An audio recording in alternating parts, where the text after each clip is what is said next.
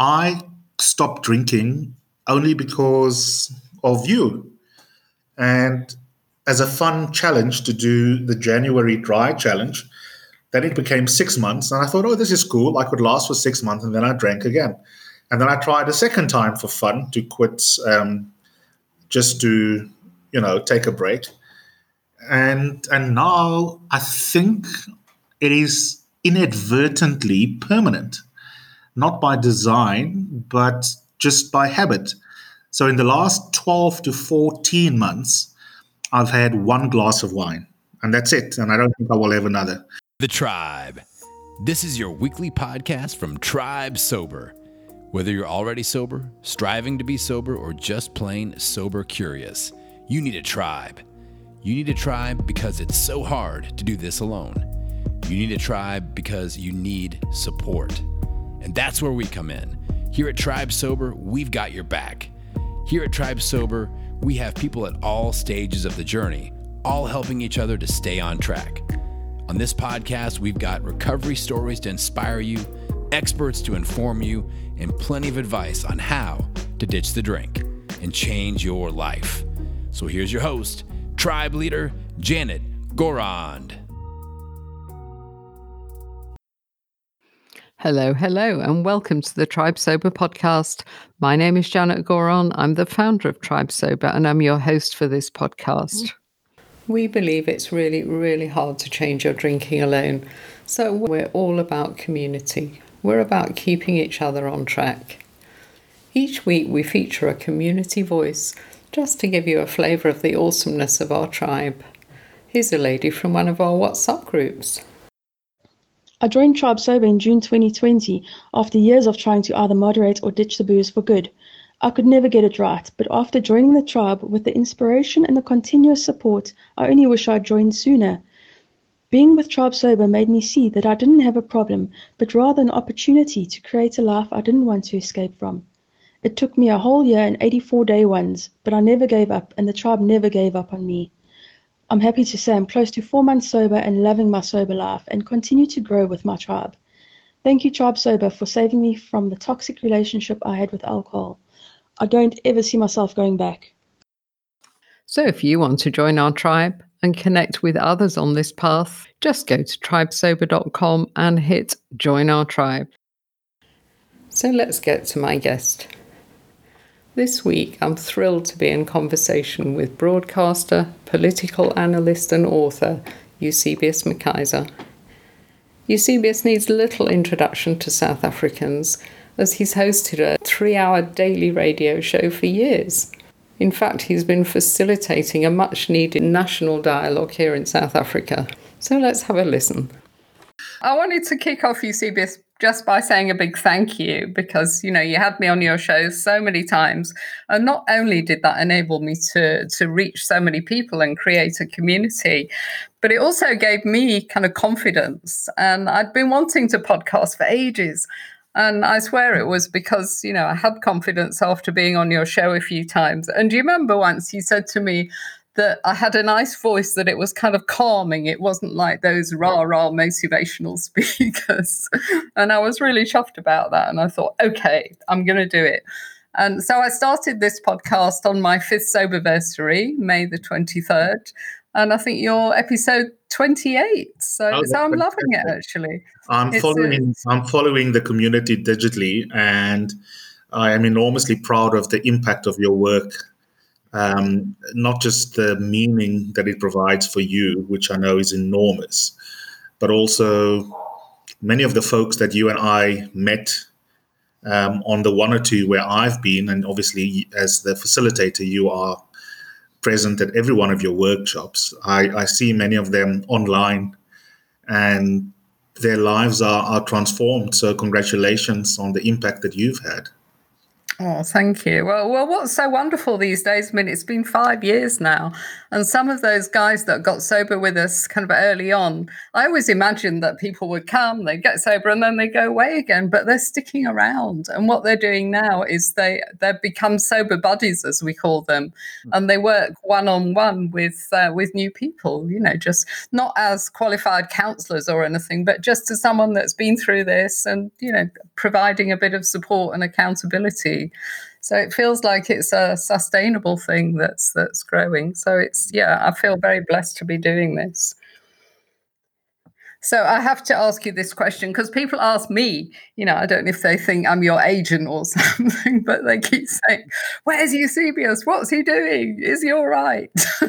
so please satisfy our curiosity. Yeah. So what is Eusebius up to? It's a I like the question and I'm humbled by the question. And I also find the question annoying. And I tell you why I've got discombobulated responses to it.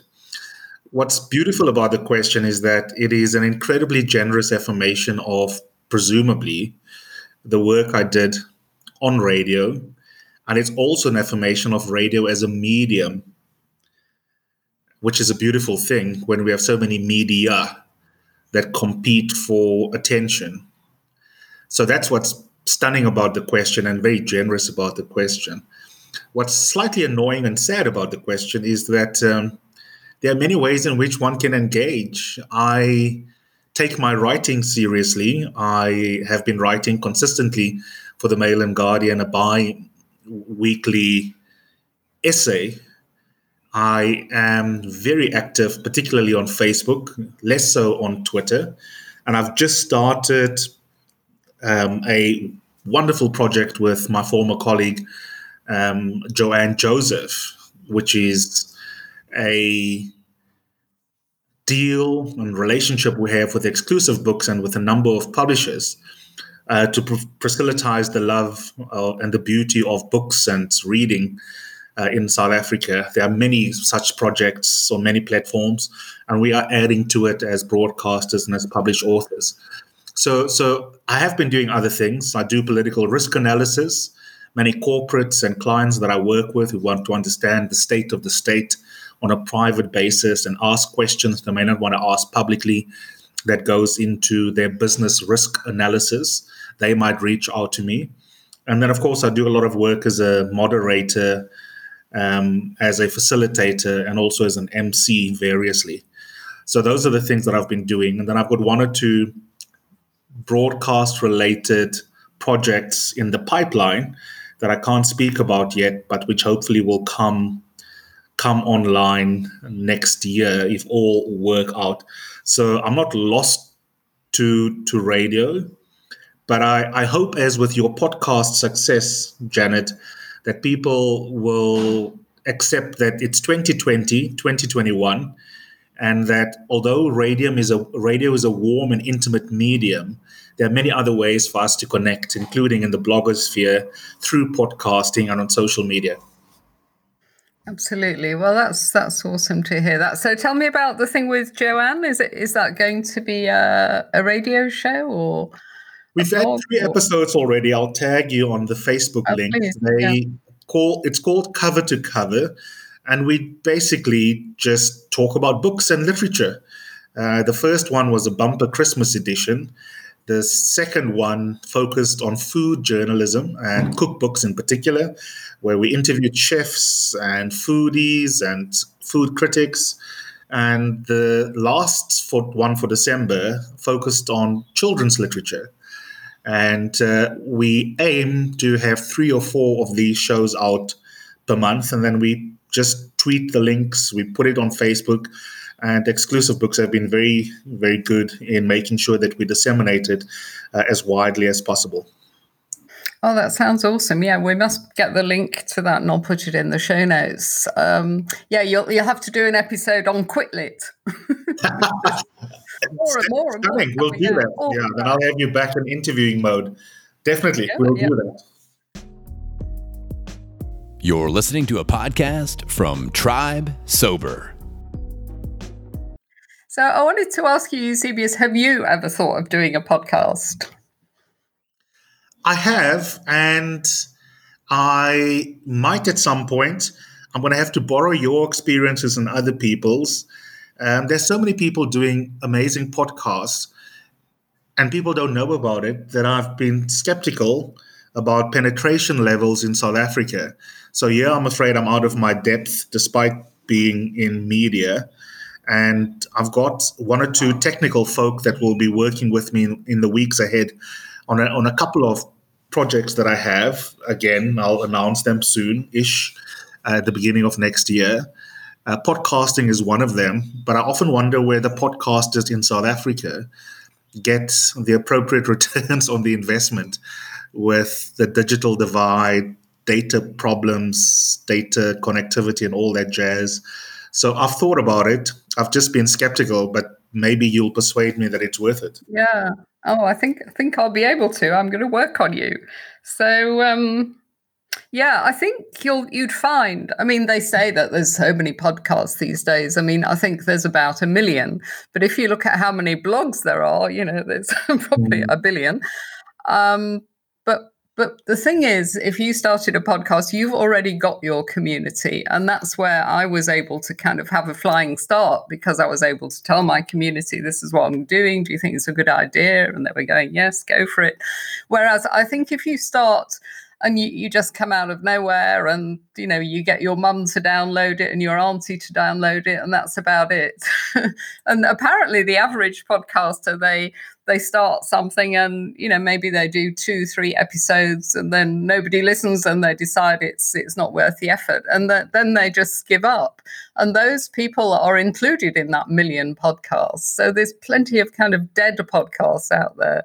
Okay. so you know someone like yourself you'd get i think uh, i've got a kind of vision for you. Like have you heard of joe rogan? Joe rogan experience? Uh-uh but he does a three hour podcast every morning. I'm not suggesting oh, wow. you do that. But uh, and and he he's quite controversial, but he has so many you know interesting guests and the chat that's on there. And he gets listen to this. He gets 200 million downloads a month. Wow. so South Africa needs art. We need a Joe Rogan. Look, there's, a, there's a there's a niche discursively, which is again why I really am humbled by people missing me on radio. We have many excellent reporters. We have many journalists that have skills that I do not have and do not want to acquire. For example, some great investigative journalists. But the gap that we seem to have is precisely that you what you're alluding to, Janet, which is to frame and jump into sharp debate. South Africans are highly opinionated but to frame debates with you know the the classical quality of a Tim Sebastian hard talk quality, we don't have that in South Africa, and we've got to be honest about it. And I think people miss that. What I liked the most about my radio show was the first hour, which was the open line debate, where you don't know yeah. what will happen, but I could draw on my debate skill and training um, and my studies in logic and force myself and my listeners um, to push the quality of their reasoning and not so much to persuade you to become a liberal egalitarian, although I think the world would be a better place if we were all liberal, but rather to get people to accept that having a viewpoint is not an achievement. Having a viewpoint that you can explain and account is far more important, and that's missing and I think if you have a podcast that aimed at that, regardless the subject matter, I mean, there's there's something I want to debate with you on on sobriety in the next couple of minutes, where I've d- disagreed with you quietly during COVID. Um, the subject matter doesn't matter; it can be about the environment, fashion, politics, whatever. But I think South Africans are hungry for high quality analytical discussion. I do too, and, and I think you can provide that. And and the great thing for you is you, you have complete independence. You know, no bosses breathing down your neck saying, "Oh, you know, you were too too hard on that listener," as I imagine it used to happen sometimes you can uh, you can really go for it. So think about that. We'll we'll continue the dialogue. All right. no, we will. We will.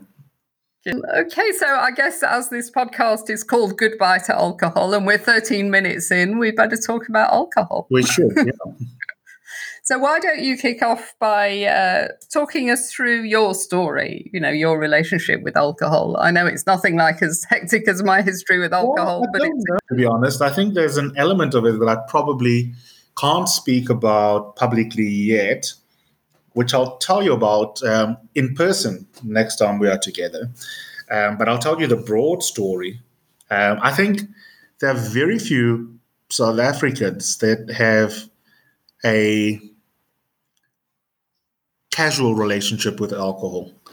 So I never drank in high school. I wasn't experimental. I was a very shy kid. I was also a goody two shoes. I didn't drink in first year of university. And fun aside, my biggest fear wasn't that I might develop a toxic relationship with alcohol or that alcohol is sinful my biggest fear is that I might hit on a guy that I find attractive if I was drunk. Because, because the one thing I knew about alcohol secondhand is that people who are drunk speak their mind. And I knew secretly that I was attracted to men. And my biggest fear is that uh, the quickest way to come out of the closet is to get drunk. So I was shit scared of getting drunk because I thought being drunk is going to reveal my sexual orientation. Uh, which of course is entirely true. But once I came out, um, that reason fell away. And then in second year, quite nerdishly, I belonged to the Rhodes University Chess Club. We played against a local team from a bar called Champs, and we beat them, and we won a crate of beer. And every member of the chess club were drinking the trophy and so I participated, particularly no longer being scared of my sexual orientation. So between winning the crate of beer and not being scared of hitting on men, that was the first time I got tipsy, and I absolutely loved it. And then I thought, I said to my first, remember exactly the first time I got tipsy, saying to my friends, why the hell didn't you tell me how amazing it is to be tipsy? It is the most wonderful feeling. Cut a long story short, it's very hard to be a Rhodes University student and drink casually. From there, you you binge. You become a binge drinker. Uh, we we we the, the slogan for Rhodes University is where leaders learn, but we jokingly, and it's not a joke, we jokingly always used to say Rhodes University, uh, where leaders drink. And we used to pride ourselves on winning boat races, which is a drinking game against Stellenbosch and competing with Stellenbosch to be two of the highest per capita consumption campuses uh, in the world. Uh, and we used to love that kind of stat. So I doubled my body weight and I I drank like a road student, which means binge drinking, um, throughout my 20s. So I spent my 20s and my 30s completely um, wasted. Um, fortunately, I was so competitive academically that it didn't cost my degrees, and I passed, and I passed well. And I loved philosophy, so there weren't major downsides. But now that I'm 41, there's one one thing in particular that I can't speak about yet um, publicly that wouldn't have happened but for the fact that that I was drunk. So when you are drunk, your choices, or, or let me use I sentences. Um, there were many many things that I've done, Jan, um, Janet, which I wouldn't have done if I was sober. So there is a cost. I mean, I know your your your goodbye to alcohol letter, and both the fun memories and the downsides, and the same is true of of me. I've compromised my health as a result um, of, of, of drinking. To take another example that I wrote about in my first book, um, having unprotected sex, for example, um, with with a filmmaker who is HIV positive. I wrote about that in, in, in my first book. That happened under conditions of drunkenness. That's not to say you can't take bad decisions when you're sober. Obviously, you can. There are many sober people who make imprudent choices. But I now look back and it's very clear to me that the majority of my regretful decisions happened when I when I was when I was drunk. And and there's absolutely no doubt about that. Um, but I'm not an alcoholic, um, even though I don't think that alcoholism should be stigmatized. I stopped drinking only because of you. And as a fun challenge to do the January dry challenge, then it became six months. And I thought, oh, this is cool. I could last for six months. And then I drank again. And then I tried a second time for fun to quit, um, just to, you know, take a break.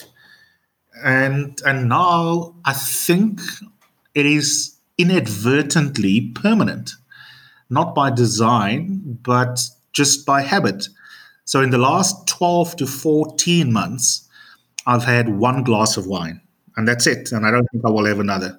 And the only reason I had that glass of wine is that I saw a very dear friend of mine from Oxford University, Taye, who is absolutely gorgeous, and she and I were reminiscing, and I allowed myself to to have a glass of wine. Don't regret it because I'm not a I don't have an addictive personality in relation to alcohol. But um, the next time I meet someone from Oxford that I haven't seen in 10, 15, 20 years, I won't be tempted to, to, to, to have a glass. I will be strong enough to tell them I don't want to have a glass. um, but in her, in her case, it was a beautiful glass that I enjoyed. And that's the only bit of alcohol that I've had in the last 14 months or so. Wow, that's wonderful. I must admit, I'm always, well, not always now, but I used to in the early days check out your Facebook page. You're always posting lovely pictures of you and your partner out and about. And I see him with his wine and you're with your water. And I think, yep, it's certainly lasting. yeah. And do you know the journey in terms of navigating social space? I think the lockdown period helps for anyone who wanted to try because we are all constrained socially, and the curfew helps. If you get annoyed with drunk people out and about at a restaurant, a pub, or a club, um, there's no pressure to stay on until two o'clock in the morning because everyone has to be home by midnight and now by 11 o'clock. So that helps as well. So I think this has been a great year for anyone who wanted to experiment with with, with sobriety. Yeah, it takes a lot of the pressure off. But um, I know you've got very strong views actually on why it's not our job to make other people feel comfortable about our drinking. Talk to us about that a little bit. Alcohol, as you have said, and rightly so, and I've repeated this myself on many platforms, is the only drug we have to justify not taking. Again, a couple of days ago, in a casual context, I was at dinner and someone wanted to know why I am not drinking alcohol. And I playfully said to him, a friend of mine, Can you tell everyone else here at the dinner party why you are no longer schnaffing Coke? And that was the end of the conversation. I don't have to justify why I'm not taking ecstasy, why I'm not taking magic mushrooms. So why the fuck must I justify not being drunk? It's the strangest thing. Alcohol is so habitual that we don't think twice about how normative drinking actually is. Just an hour ago, I was reading this beautiful book that has just won the Booker Prize. And there's a scene in it, and it's set in Glasgow and it deals with addiction as one of its big themes. And it makes the point, this cab driver, of how many of these men in Glasgow work their butts off and then take their wages and then go on a on a pub crawl and only the leftover money is what they go home with that then has to be divvied up for food for the week. But as I'm reading that, I was obviously anticipating our conversation, Janet, and thinking to myself, isn't it crazy that we live in a world in which it is perfectly socially acceptable to work hard at the mines or in a factory for a whole week as part of the working class battling capitalism, and then you go and spend all your money at the pub, and no one is going to judge you.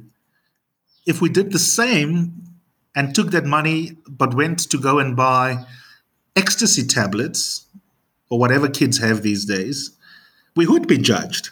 So there's this weird, anomalous attitude towards alcohol that simply does not make sense.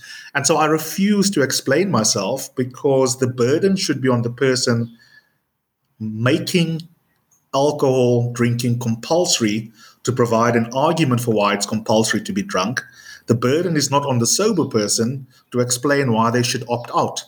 It is right up there with badgering a vegetarian friend to explain why they don't want to have meat.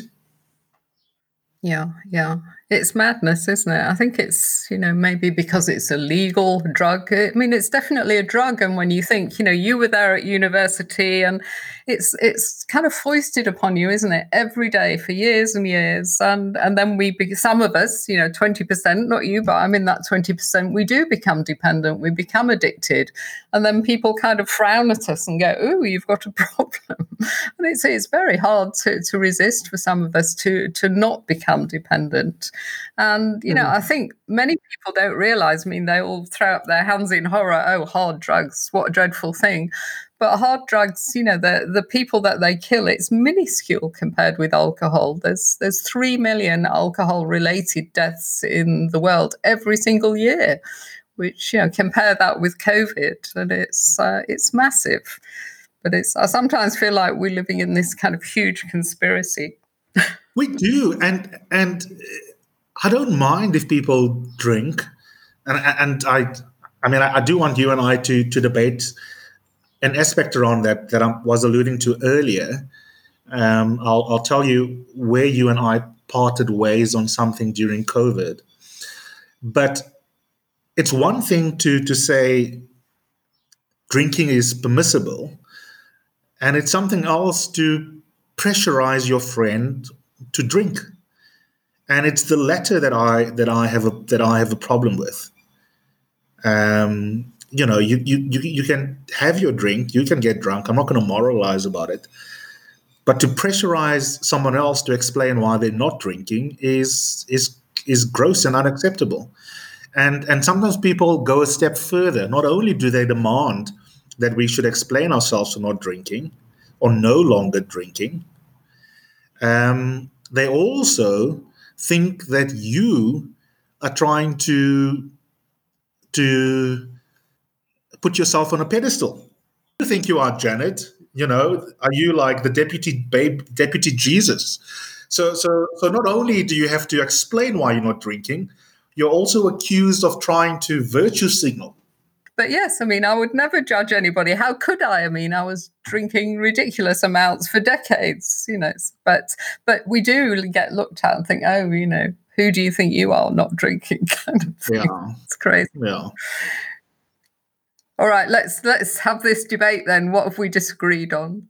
I I agreed with the members of World with World Without Wine community, which is Janet's website. You probably know it if you're listening to this podcast. If you're listening to the podcast and you don't know it, you should go to worldwithoutwine.com. There was a wonderful debate there about whether or not, and if so, to what extent, there should be a ban on the sale of alcohol with different levels of lockdown. And I thought that you were too paternalist, maternalistic, I suppose would be the correct, word, uh, in your attitude. And it's a philosophical view that I have more than a public health or an empirical view. I think if we do the costs calculation, your argument has pull. But for me, there's also a question of which isn't just an economic or a public health question, a question of what kind of society do I want to live in normatively, culturally, idealistically, if I could design a society from scratch. And I have to I have to say, and I suspect I can persuade you to agree with me in part, uh, not just because you like me, but because I, I think on reflection, surely your, your view is softer than, than, than how you articulated it uh, on the online um, pages that we want to live in a society in which people behave the way you did in the early part of your life we want to live in a society in which I made some of the regretful choices that I made while I was drunk, for example. I actually do. Um, that is part of my liberal, experimental, pluralistic society that that I think is the kind of society that we should design from scratch if we could start a society from scratch. I don't want to give people a shopping list of things that they can and can't do beyond the obvious things. You can't smack your CBS just because you want to. I mean, they're, they're, they're basic moral precepts that we all accept, right? Um, but I think we should also give people permission maximally to live different kinds of life forms and do different kinds of things. And some of it will include aesthetically and also in terms of our well being choices and decisions that, that we live out um, that will be nasty. That you might end up at the age of 50 with one eye. You might end up at the age of 40 um, dealing with cancer. And, and I'm not trying to be morbid or callous, but but but that is just a philosophical conviction that I have. And I thought that your position around this was was overly overly restrictive um, and as a sidebar, and I'll pause after this, I also thought it was unstrategic. Uh, many of the people that had gone on a beautiful journey with with you, um, I think suddenly went, "Oh, I I've been on board with Project World Without Wine, but now I'm being asked to sign up to Big Brother." You're listening to a podcast from Tribe Sober. If you'd like to join our warm and welcoming community, just head on over to tribesober.com and hit the membership tab. That's www.tribesober.com. Okay, I'll tell you from my point of view. Uh, I think that that must have been in the very early days of COVID when we were all even more petrified than we are now, and I was just I was just so worried about the the health workers, you know, and the mm. um, it it, we had the same worry in the UK, as I'm sure you know, and all the, the early talks that we're all protect the NHS, protect the NHS. Mm. And once I'd seen the stats, you know, of how the emergency wards just fill up day after day of you know people because of alcohol abuse i thought we need an emergency measure here let's just you know ban alcohol for a month and let the hospitals prepare for this influx of people because you know you you or I could easily have been turned away from a hospital because there, there were no beds and this might be a way to to help us ease into this crisis but mm. I, I, never um, mm. was recommending alcohol ban forever I mean that would be ridiculous because that they've tried that before and it didn't work Mm. But I, I, just thought I thought we're in an emergency here. We need emergency measures. Mm. But I, I you know, and I certainly got all the grief I probably deserved from uh, articulating it clumsily. You know, plenty of trolls, even more than usual. of course, you know, I understand about the job losses and the economy, but you know that is another issue that the much of South African economy and much of the global economy is kind of built, you know, on the fact that people That's drink alcohol. That's right. But you know, well, I thought the position was was coherent. I also thought that it, particularly as an emergency measure articulation, as you say, I think it's persuasive as well. Um, I was just worried about um, and uh, I'm going to exaggerate a little bit just to make the point. I'm always worried about authoritarian creep. So I trust you, if you were an MEC or a minister, to come up with a temporary measure.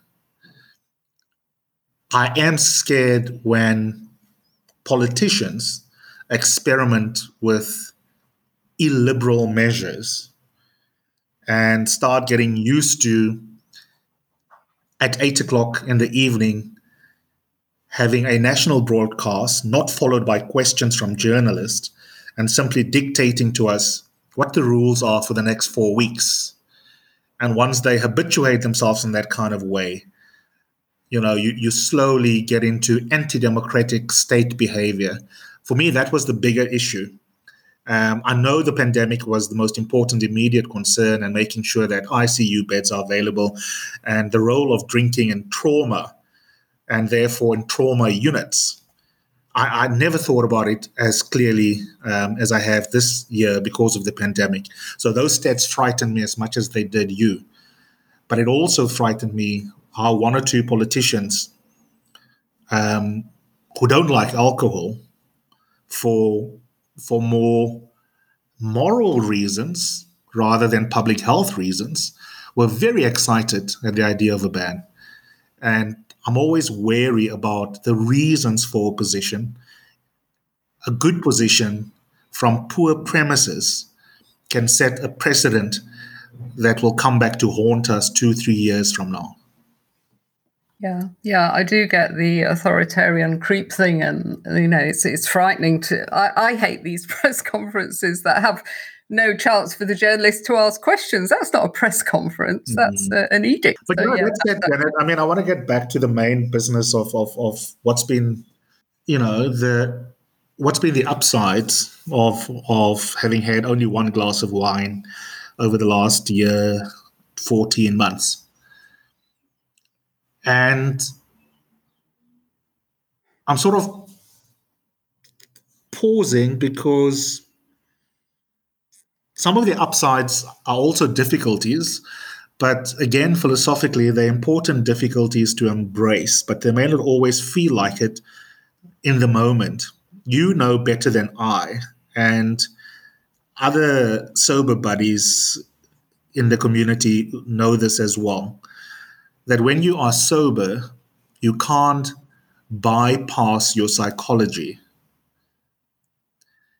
If you have anxiety, if you worry about your weight, about your body, if you have an illness, chronic condition, pill fatigue, relationships that you are worried about, I don't know, maybe your sex drive isn't what it used to be, you can't self medicate. And in a weird way, sobriety can make you anxious.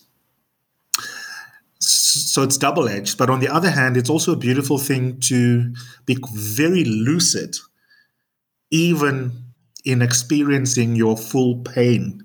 But there's something about that clarity that I think makes for a qualitatively better experience of your of yourself. Yeah, I absolutely agree. I remember you wrote a lovely blog for me, a guest blog a while ago. I'll put it in the show notes. I think it was, you called it Reflections of a Sober Diary or something. It mm. was really good. And you talked about anxiety and, you know, this issue you've just mentioned. And in the blog, you said getting drunk is not therapy. yeah, we self medicate all the time. We think we drink for fun only. But the truth is that, especially um, the older we get, uh, we convince ourselves that we drink for pleasure, but a lot, of, a lot of our drinking is secretly motivated by a desire to self medicate. Yeah, that that was my warning sign because you know hindsight is a wonderful thing, but I can look back now and think, okay, my twenties and my thirties, socializing a lot, drinking a lot, the odd binge now and again, but you know nothing hectic. But forties and fifties, it was all about getting home from work, opening the wine, drinking a bottle of wine to manage my stress, to calm down, and uh, that that was when the problems set in. So I absolutely agree with that, and I think that's a real warning sign. Yeah. yeah. Have you had a lot more time since you stopped drinking? You, I can't remember the last time I slept late over the weekend. I, in fact, now it's unremarkable. It's only interesting at the beginning because now it's obviously habit every day is the same in terms of when I wake up. Whereas when you are drinking, you might wake up late on a Saturday and a Sunday because you didn't sleep, you passed out. And when you pass out, your body's not completely rested. And the wonderful thing about having more time isn't just that you have more energy, it's that you can do more more things. Yeah. The only downside is that you need to plan better. The one thing that alcohol gives you, and I think you mentioned this in your soberversary letter, is that it also makes you lazy because your entire weekend is choreographed for you. And now, for example, I sometimes do weights training at six o'clock or seven o'clock on a Friday. Now, previously, there's no way in hell I would do that because I'll be having sundowners. But the other cool thing about sundowners, if you are drinking, is that your entire evening is sorted out for you. I mean, when I was a student, by two o'clock on a Friday, we know exactly as a bunch of friends in digs what the rest of the weekend looks like. So, not you've got more time when you are sober, but initially you have to learn to do things, whether it is gardening, whether it's surprisingly going to that spinning class on a Saturday morning, not because you want to be a fitness bunny, but because you've got to do something with the time, or to go and get your hair cut. You don't have to squeeze it in after work during the week. Now suddenly you have Saturday morning or Sunday morning free. And it's it's really interesting again how your consciousness is heightened because your brain is not foggy. And one of the things that that comes into sharp focus is the fact that you have time and you need to decide what to do with it. And I remember you asking me, Eusebius, in the early days, you said, Oh, I'm a bit worried about my creativity. Will it be affected um, if I stop drinking? And I think I reassured you it wouldn't, but I didn't really know. I'm not the only one. Every creative worries about it, about it, unless you never drank and you've always been creative.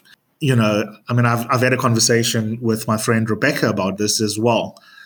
You you wonder whether you can still be, if you are a funny writer, whether you can be funny when you are sober, because very often it is when you are tipsy when you appear to be funnier. Um, I had this conversation with Joanne Joseph actually in one of our episodes that I will send send you.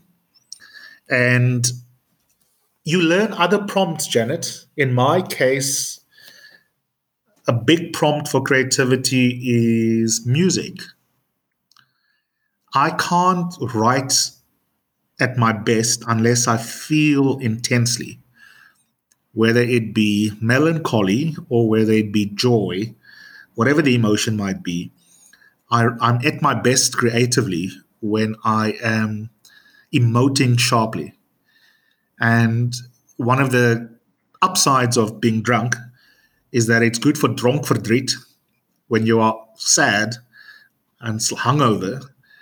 You can, the words can just pour out. Some of the best parts of my first and third book, in particular, were when I was sad while being completely drunk in my computer.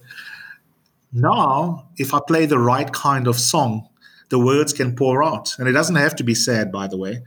Something as ridiculous as Cher Believe uh, that I wrote about on Facebook the other day. It was the first song that played when I went into a gay club for the first time. This was in 1998 or 99 and I went to Bronx in Cape Town on Somerset Street, Somerset Road, and the first song that was playing was Cher's Believe. So if I want to write an essay on homosexuality, on the club scene, or whatever, you just play that song, and it's a memory prompt. For example, wow. Tracy Chapman does the same to me. Nina Simone does the same to me. So I do need a trigger for my creativity to be heightened but you simply find other ways of doing it. And in my case, it's music. Wow, that's so interesting because the music actually uh, touches several parts of our brain, doesn't it? Mm-hmm. So just as alcohol, you know, touch parts of your brain now, now the music's doing that. And yeah, indeed, that's what it's all about, isn't it? Finding, navigating sobriety by finding other other things instead of using the booze to do it. So, Eusebius, this podcast is going to be broadcast on the 27th of December. Now, because you're my uh, Christmas gift to my community, you see. that's, that's very generous. very generous. But apart from. I hope it is a gift. But also, I'm delighted we, we're broadcasting it now um, because this is also when people are most triggered to fall off the wagon and when the pressure is also heightened. So it's a really interesting time to have this conversation. You know, the economic crisis, the public health crisis, the uniqueness of the pandemic. So, uh, despite what I said earlier in our conversation, that it's been a great year to experiment with sobriety, I'm afraid the opposite is also true. I should actually temper my, my wording slightly. It's probably also a great year to, to be triggered into backsliding Every Saturday afternoon, we open up our Tribe Sober Zoom Cafe. It's a safe space where our members can connect, check in, and just shoot the breeze about alcohol free living. If you'd like to be a guest at the cafe one Saturday, just drop us an email at janet at tribesober.com. That's Janet, J A N E T, at tribesober.com, and we'll send you an invitation. Yeah, and indeed, really developing a, a problem in the first place Yeah. because because of lockdown and the alcohol restrictions. Many people went out and they bought lots of booze, so they had more booze than usual in the house, and then the stress and the homeschooling and everything. And many people have, have really ramped up the drinking, and people have got in touch and told me that. So Mm. you know, there's there's a lot of stress out there. But uh, but I was hoping that by the 27th of December, um, people will have maybe had enough of the eating and the drinking of the festive season, and they'll be thinking about let's hope 2021 is going to be better for everybody than the last year, and maybe they'll try a bit of sobriety to kick it off. So I'm hoping people will sign up for Dry January as the, the days of me coming on your show talking about it and immediately getting 10 grand for Earthchild, sadly they're over. so we're having to pivot and find other ways. But it, we've got 10,000 so far, but That's great. 50,000 to go. That's fantastic. So That's What would you fantastic. Well, I mean. I, I, I hope this conversation reaches many people who would like to experiment with changing their relationship with alcohol. That does not mean you're an alcoholic. And if you want to do so, I think the Dry January challenge is fantastic because 30 days doesn't sound like a lifetime, and it isn't.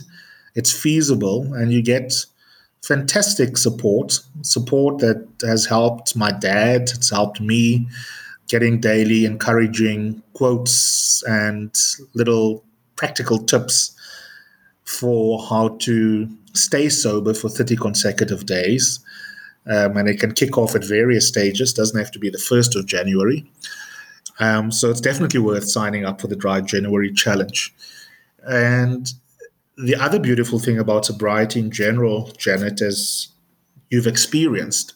Not only is this a career for you now doing the workshops, but um, the opportunity to do good and to be magnanimous is fantastic. We often think we don't have time or as much time as you ideally want to impact communities. But the truth of the matter is that we're too drunk to make time. And you're not trying to make a profit out of dry January. The money that can go towards helping children that otherwise won't have an opportunity to take part in an activity as stunning as yoga will have that opportunity. Um, and if you're listening to this and you think that yoga is cheesy, let me just share with you one story that is a chilling story that has stuck with me. At least one of the kids that have been through the yoga classes as a result of this project reported to Janet and her colleagues that when they were still in the yoga class, it was the first time they ever were sitting in silence because ordinarily on the flats, Cape Flats, there are bullets flying around, there's noise in the house, there's noise at school. And those of us who are privileged and middle class can afford silence because we buy it in the burbs. I can literally hear every bird chirping outside. But for some children who go to yoga class, besides the physiological benefits, at a psychosocial level, it is a crime against society, uh, uh, uh, against them from society, that for many of the children, that is the only opportunity they have to sit in silence. I mean, it, it, it's mind it's mind boggling. So we can take these activities for granted. We can opt out of them. We can laugh at them. Those of us who enjoy them can opt in or find alternatives. But for for many underprivileged children, this can literally be life changing. Yeah, and for many of them, it's it. They just love it, you know, and it's the start of a lifelong practice. And and one little boy said to me a bit like, you know, your story there. He said, "This is the only time that I dare to close my eyes." And I thought, wow, you know, it's. Uh, it's and what's what the only space where he feels safe?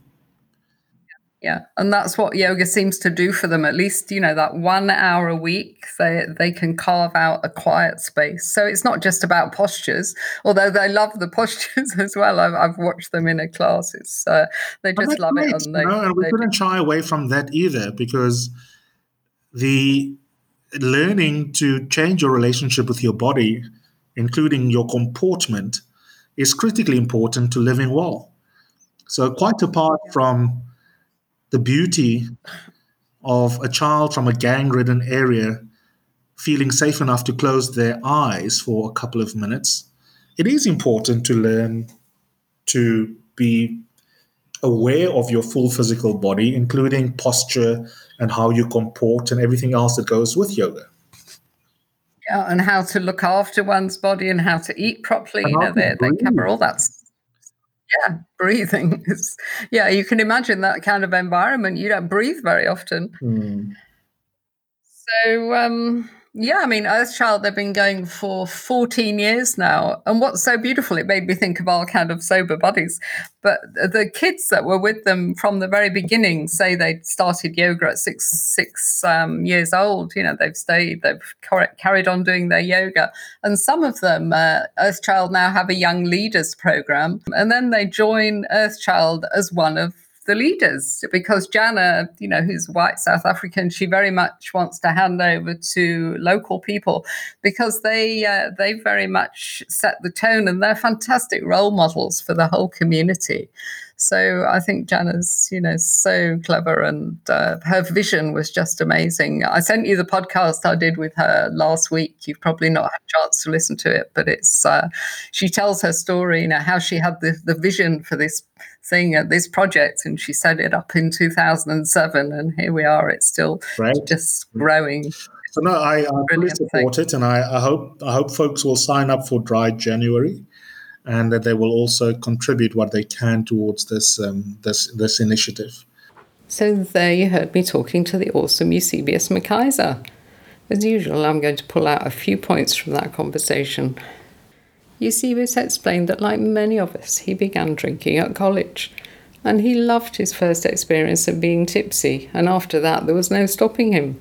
He binge drank during his 20s and 30s, and although he was not an alcoholic, he did reflect that most of his regretful decisions happened when he was under the influence. I can certainly identify with that statement.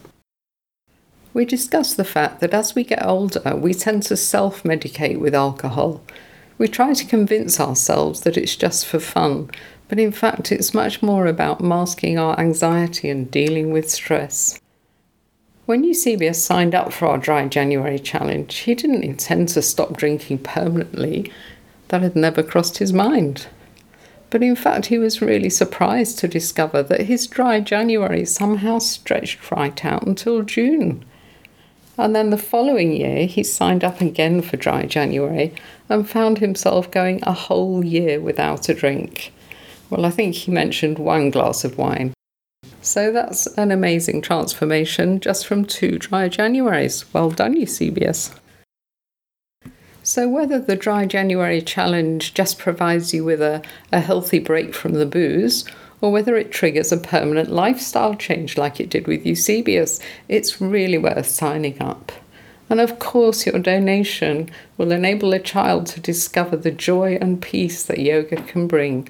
It costs just 250 Rand or £12 or $16 to sponsor a child for a whole year of yoga tuition.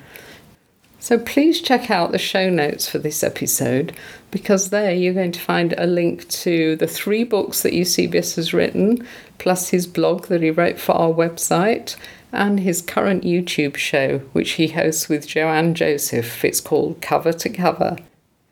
Thank you so much for listening. Please subscribe and share, and I'll see you next time. Ditching the drink is like climbing a mountain. It's hard, it takes courage and grit, and an experienced guide. And that's where we come in. Here at Tribe Sober, we've climbed that mountain, and we know the view from the top is amazing. We've used our experience to put together a unique membership program that will support you all the way. We've got challenges, chat rooms, sober buddies, trackers, and milestone awards, and that's just for starters. So head on over to tribesober.com and check out our membership program. It's the essential resource for anyone looking to ditch the drink and change their life.